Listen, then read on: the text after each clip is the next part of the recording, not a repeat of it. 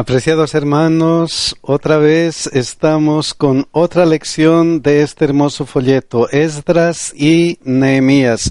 No se olviden que si desean una copia gratuita de esta presentación, eh, visiten escuelasabática2000.org y si les gusta, compartan con aquellas personas que necesitan escuchar la palabra de Dios. El título para hoy día es El llamado de Dios, el llamado de Dios. Vamos a orar, mis hermanos, para estudiar esta lección. Querido Dios que estás en los cielos, cuán agradecidos estamos porque nos das esta oportunidad de estudiar tu Santa Biblia. Gracias Señor porque podemos entrar en comunión contigo y decirte Señor que te amamos mucho Gracias Señor te damos porque sabemos que tú estás al mando de todas las cosas, que tú estás viendo las cosas que suceden en esta tierra y queremos Señor que eso nos ayude a, confiar más en ti.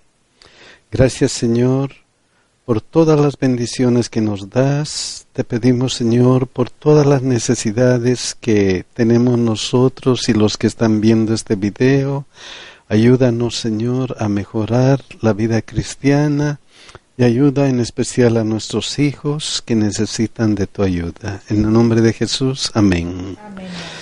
El llamado de Dios. El versículo de memoria es Esdras 7:27. Esdras 7:27. Miren lo que dice. Bendito Jehová Dios de nuestros padres, que puso tal cosa en el corazón del rey para honrar la casa de Jehová que está en Jerusalén.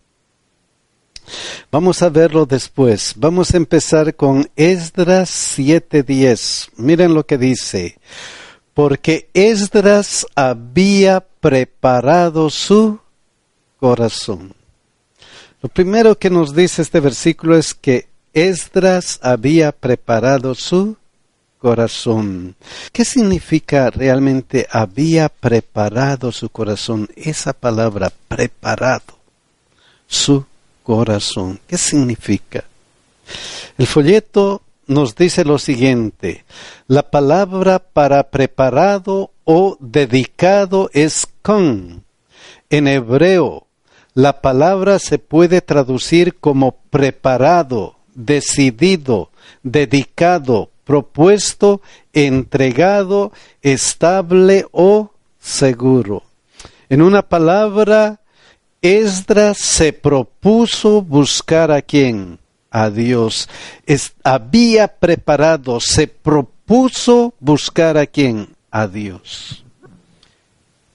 Estaba dispuesto a obedecer a Dios. Amén. Estaba dispuesto, se propuso en su corazón buscar a Dios. ¿Qué nos recuerda eso? ¿Qué nos recuerda? A un joven que también estaba exiliado, a Daniel. A Daniel. Cuando le presentaron muchas cosas, ¿qué es lo que pasó con él? Daniel 1.8. Y Daniel propuso en su corazón, propuso en su corazón, decidió en su corazón. Esa es la idea. Él había decidido seguir con Dios es una decisión consciente de aquello, no importa lo que suceda. Yo decido confiando en Dios y que vengan luego las consecuencias de esa decisión. Y por supuesto que van a ser consecuencias buenas, buenas y algunas veces vamos a tener problemas que van a refinar nuestra vida cristiana. Pero esa es la idea. Se propuso, decidió buscar a Dios con todo su corazón cómo se propuso, cómo buscó a Dios de todo corazón, ya hemos dicho en la lección anterior, para inquirir la ley de Jehová y para cumplirla y para enseñar en Israel sus estatutos y decretos. Tres cosas que hemos estudiado. Primero, para estudiar lo que en ese entonces se conocía como la Biblia para cumplirla y luego para enseñar eso que había estudiado. Que eso que había estudiado. Pero Nehemías 1, 1 y 2, miren lo que continúa. Palabra de Nehemías, hijo de Acalías. Aconteció en el mes de Kislew, en el año 20, estando yo en Susa, capital del reino, que vino Ananí, uno de mis hermanos, con algunos varones de Judá, y les pregunté por los judíos que habían escapado, que habían quedado de la cautividad, y por Jerusalén. Si Esdras había preparado su corazón, ahora estamos con Nehemías, otro hombre de Dios, otro hombre de Dios que tuvo esta experiencia que hemos estudiado la semana pasada. Luego dice Nehemías 1.3, y me dijeron, el remanente de los que quedaron en la cautividad allí en la provincia están en gran mal y afrenta y el muro de Jerusalén derribado y sus puertas quemadas a fuego. El versículo 4 y 5 dice, cuando oí estas palabras me senté y lloré, e hice duelo por algunos días, y ayuné y oré delante del Dios de los cielos, y dije, te ruego, oh Jehová, Dios de los cielos, fuerte, grande y temible, que guarde el pacto y la misericordia a los que le aman y guardan sus mandamientos. Ahora, ¿cómo se presenta Nehemías, el otro hijo de Dios que estamos estudiando? Nehemías ama a Dios y a su. Si Esdras ha preparado su corazón, Nehemías se encuentra como quien ama a Dios, ama a Dios y también a su pueblo. Dos cosas importantes. Y todo esto se desarrolla en un tiempo específico. Miren lo que dice Esdras 7.1. Pasadas estas cosas en el reinado de Artajerjes, rey de qué? De Persia. ¿Cuándo? En el reinado de Artajerjes. El reinado de Artajerjes sucedió del 465 al 424 antes de Cristo. En ese periodo, en este periodo del rey Artajerjes, este rey dictó un decreto importante para el pueblo de Dios. Un decreto importantísimo y miren Esdras 7, 11 y 13, ¿qué dice ese decreto? Esta es la copia de la carta que dio el rey Artajerjes al sacerdote Esdras. Escriba versado en los mandamientos de Jehová y en sus estatutos a Israel. Artajerjes, rey de reyes, a Esdras, sacerdote y escriba erudito en la ley de Dios del cielo. Paz por mí es dada orden que todo aquel en mi reino del pueblo de Israel y de sus sacerdotes y levitas que quieran ir contigo a Jerusalén, ¿qué hace? Un importante decreto para que el pueblo de Dios vuelva a Jerusalén. ¿Hubo cuántos decretos para que ellos vuelvan? Tres tres decretos, pero este es el más importante porque específicamente dice, van a ir a Jerusalén. Tiene que ver con el pueblo de Jerusalén. Y no solamente eso, miren el resultado de este decreto, Esdras 7:27. Bendito Jehová Dios de nuestros padres, que puso tal cosa en el corazón del rey para honrar la casa de Jehová que está en donde? En Jerusalén.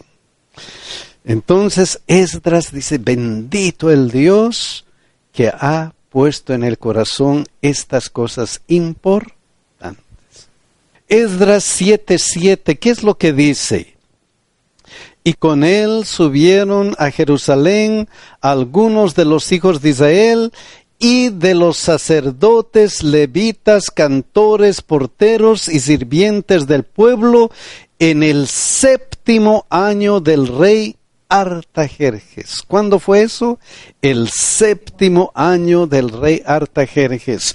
Los eruditos, los estudiosos de la Biblia ven o datan esa fecha como el año 457 antes de Cristo. ¿Qué año es?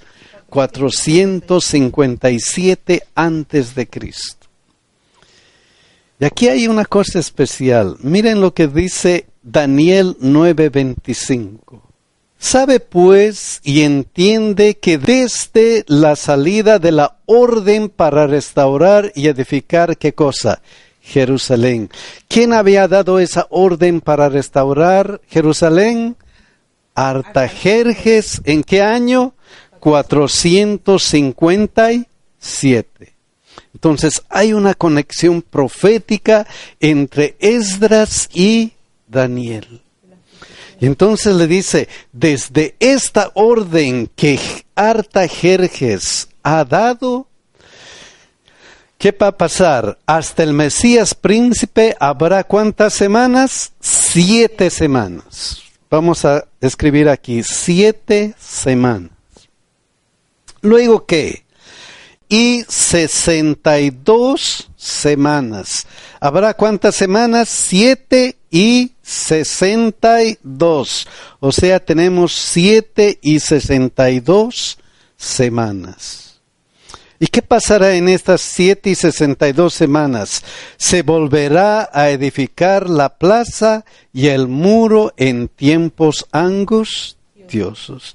¿Qué iba a ocurrir después de este decreto? De acuerdo a Daniel, iban a ocurrir siete semanas y sesenta y dos semanas para hacer unas cosas especiales con el pueblo de Dios.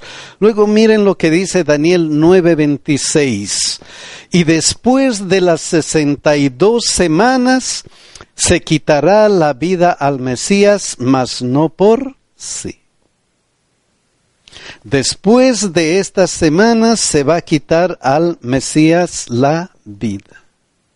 Luego, y el pueblo de un príncipe que ha de venir destruirá la ciudad y el santuario, y su fin será con inundación y hasta el fin de la guerra durante las devastaciones. Interesante cómo Daniel va presentando este periodo de semanas desde este decreto.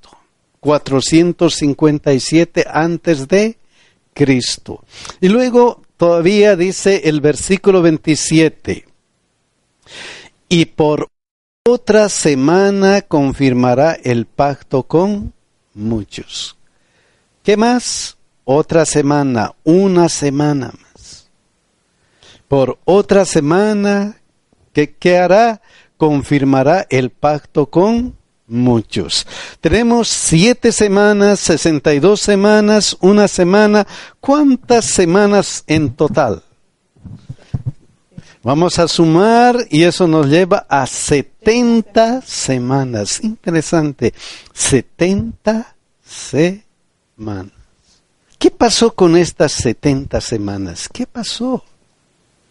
¿Qué ocurrió? Miren lo que dice Daniel 9:24 setenta semanas están determinadas sobre tu pueblo y sobre tu santa ciudad para terminar la prevaricación y poner fin al pecado y expiar la iniquidad para traer la justicia perdurable y sellar la visión y la profecía, ungir al santo de los santos. Entonces, estas setenta semanas que Dios le había mostrado a Daniel, dice, esas setenta semanas están determinadas, están separadas. ¿De dónde? De la profecía de las setenta. ¿De cuál profecía? Daniel 8, 14. Y él dijo hasta dos mil trescientas tardes y mañanas, luego el santuario será purificado. Estas 70 semanas están determinadas. ¿De dónde? De estos 2300 años, de este periodo. Miren lo que pasa aquí. Dice el año 457, 457, el decreto que hizo Artajerjes. Desde ese, desde esa fecha va a haber cuántas semanas primero. siete semanas, siete semanas, o sea, 49 años. ¿Y qué iba a pasar al final de los 49 años? La reconstrucción de Jerusalén. Y efectivamente Jerusalén cumplió ese cometido. Pero le, dice, ok, aquí están siete semanas o cuarenta y nueve años. Luego vendrán sesenta y dos semanas. Sesenta y dos semanas y del 408 hasta el 27, 434 años, el bautismo de Jesús con gran exactitud. Y luego dice, en una semana, ¿Qué pasó en esa semana? ¿Qué pasó? Y por otra semana confirmará el pacto con quién? Con muchos. ¿Qué iba a pasar en esa semana? A la mitad de la semana hará cesar el sacrificio y la ofrenda. Y efectivamente, del 27 al 34 es siete años a la mitad de esa semana. El 31 después de Cristo muere quién? Jesucristo. Con exactitud, cientos de años antes, Jesucristo le había presentado y le había mostrado y le había dicho, así va a ser la vida.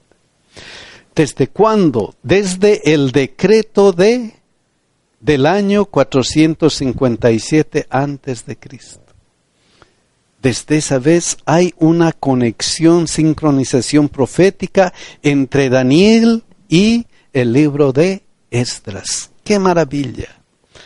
Si esto se ha cumplido, todo se va a cumplir. Entonces, qué importante, a la mitad de la semana, ¿qué iba a pasar? Va a morir quién? El Señor Jesucristo. Y murió Jesucristo el año 31. Pero ¿cuál, cuál, cuál fue el propósito de esa muerte? ¿Por qué Dios había puesto algo tan especial en profecía?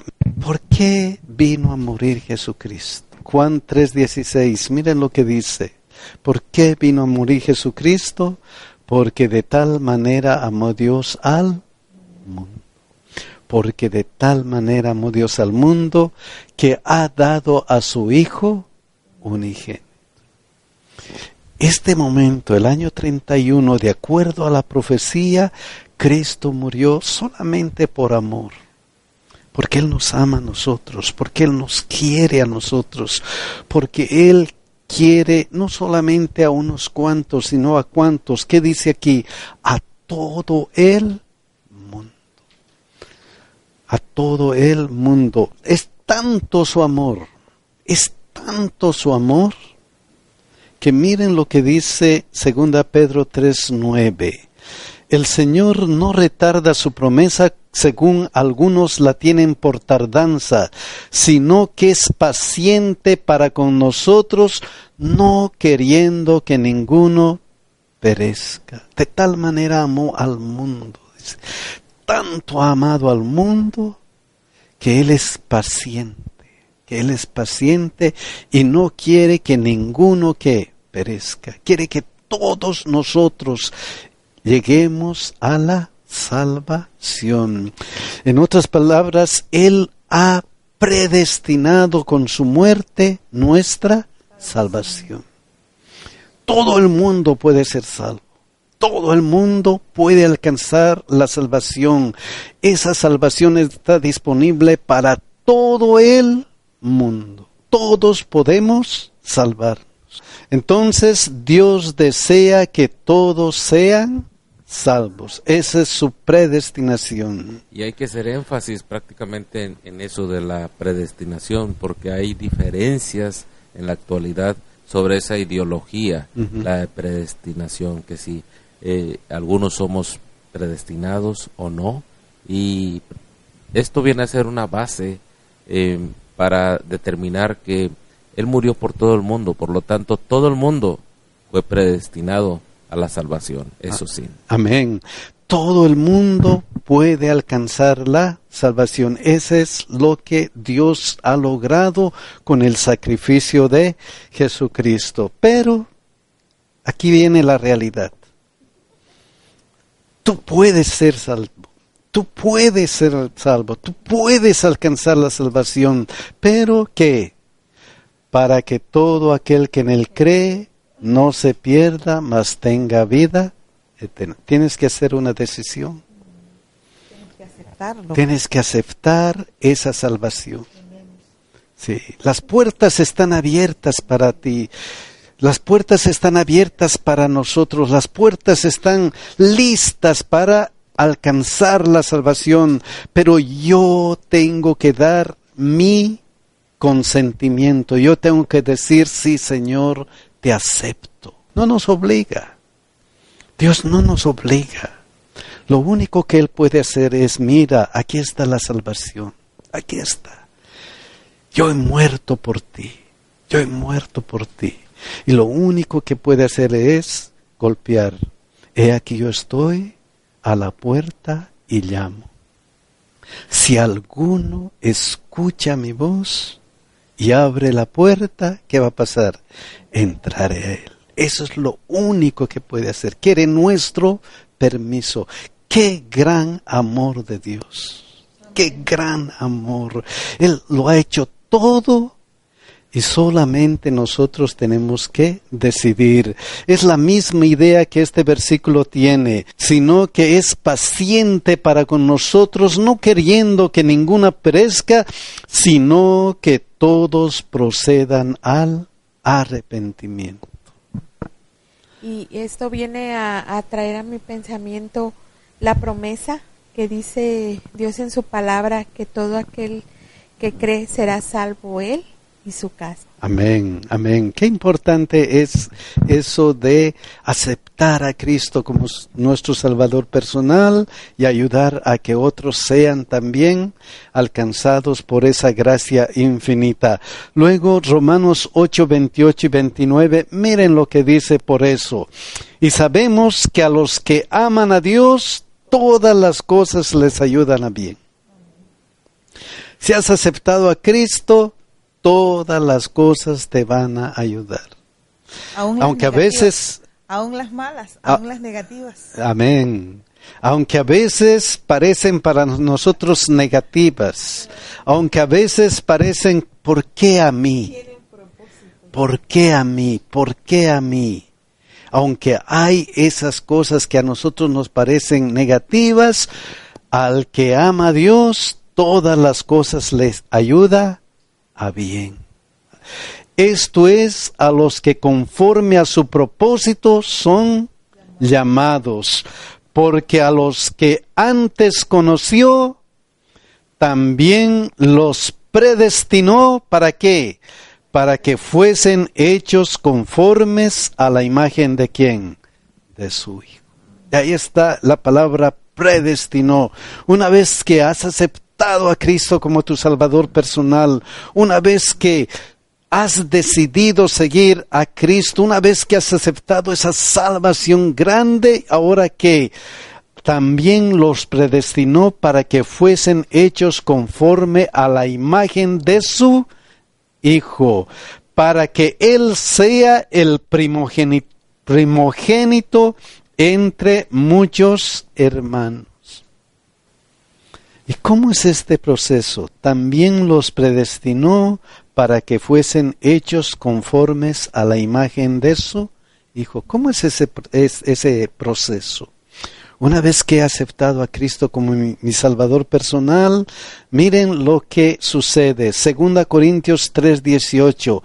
Por tanto, nosotros todos mirando a cara descubierta como en un espejo la gloria de quién? Del Señor, nosotros mirando, nosotros estudiando aquí la palabra de Dios, viendo como en un espejo la gloria del Señor, las cosas grandes que Dios hace con nosotros, con su pueblo, viendo cómo actúa este Dios omnipotente, omnisapiente, este Dios que está dispuesto a morir por nosotros, viendo esa gloria del Señor, ¿qué sucede? Somos transformados de gloria en gloria en la misma imagen. ¿Qué dice aquí? También los predestinó para que fuesen hechos conformes a la imagen de quién?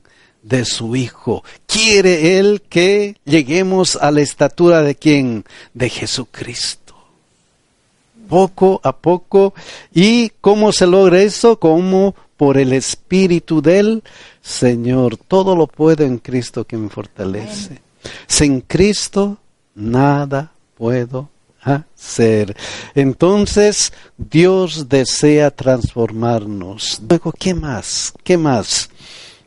Isaías 49, 6. Dice poco es para mí que tú seas mi siervo, para levantar las tribus de Jacob y para que restaures el remanente de Israel, también te di por luz de las naciones, para que sea mi salvación hasta lo postrero de la tierra. Dice, yo deseo que todos sean salvos, deseo que ustedes se transformen y ahora que viene la misión.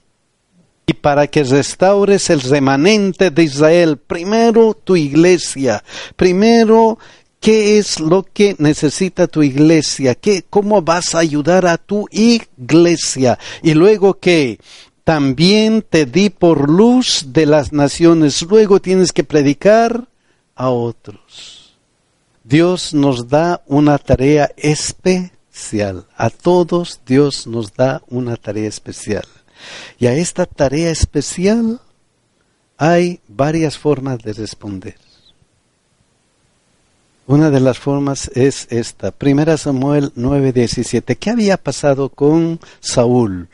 Y luego que Samuel vio a Saúl, Jehová le dijo, He aquí, este es el varón del cual te hablé, este gobernará mi ¿Había sido llamado o no había sido llamado por Dios? Había sido escogido, había sido ungido.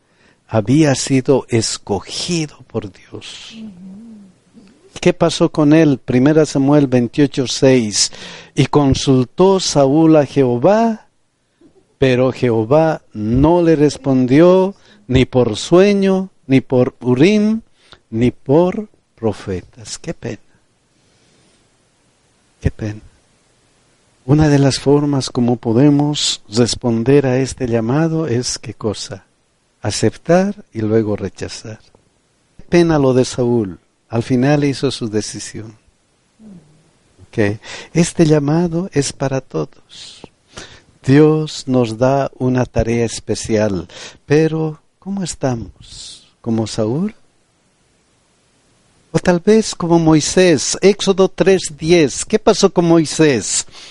Dios le dijo, ven por, ven por tanto ahora y te enviaré a Faraón para que saques de Egipto a mi pueblo, los hijos de Israel. Ven, te, voy, te estoy llamando, vas a ser mi guía, vas a ser mi líder que va a sacar al pueblo de Israel. A veces, ¿cómo reaccionamos? Como hizo Moisés, Moisés dio muchas excusas y pensó que él no era la persona indicada para lo que Dios le había llamado. Wow. Miren lo que dice Éxodo 4:10. Entonces dijo Moisés a Jehová, Ay Señor, nunca he sido hombre de fácil palabra, ni antes ni desde que tú hablas a tu siervo, porque soy tardo en el habla y torpe de lengua excusas. ¿Por qué no queremos hacer algo para la iglesia? oh, no me gusta, oh, no sé, No puedo, oh, no, no sé. puedo, oh, no tengo tiempo, oh, no. Ah, ah, ah. Muchas excusas. Muchas excusas. En primer lugar, a veces Dios, escuchamos esta voz de Dios y como Saúl, no la obedecemos. A veces, como Moisés, escuchamos la voz de Dios y estamos, ¿qué cosa? Con excusas. Pero para Dios hay excusas o no hay excusas? No.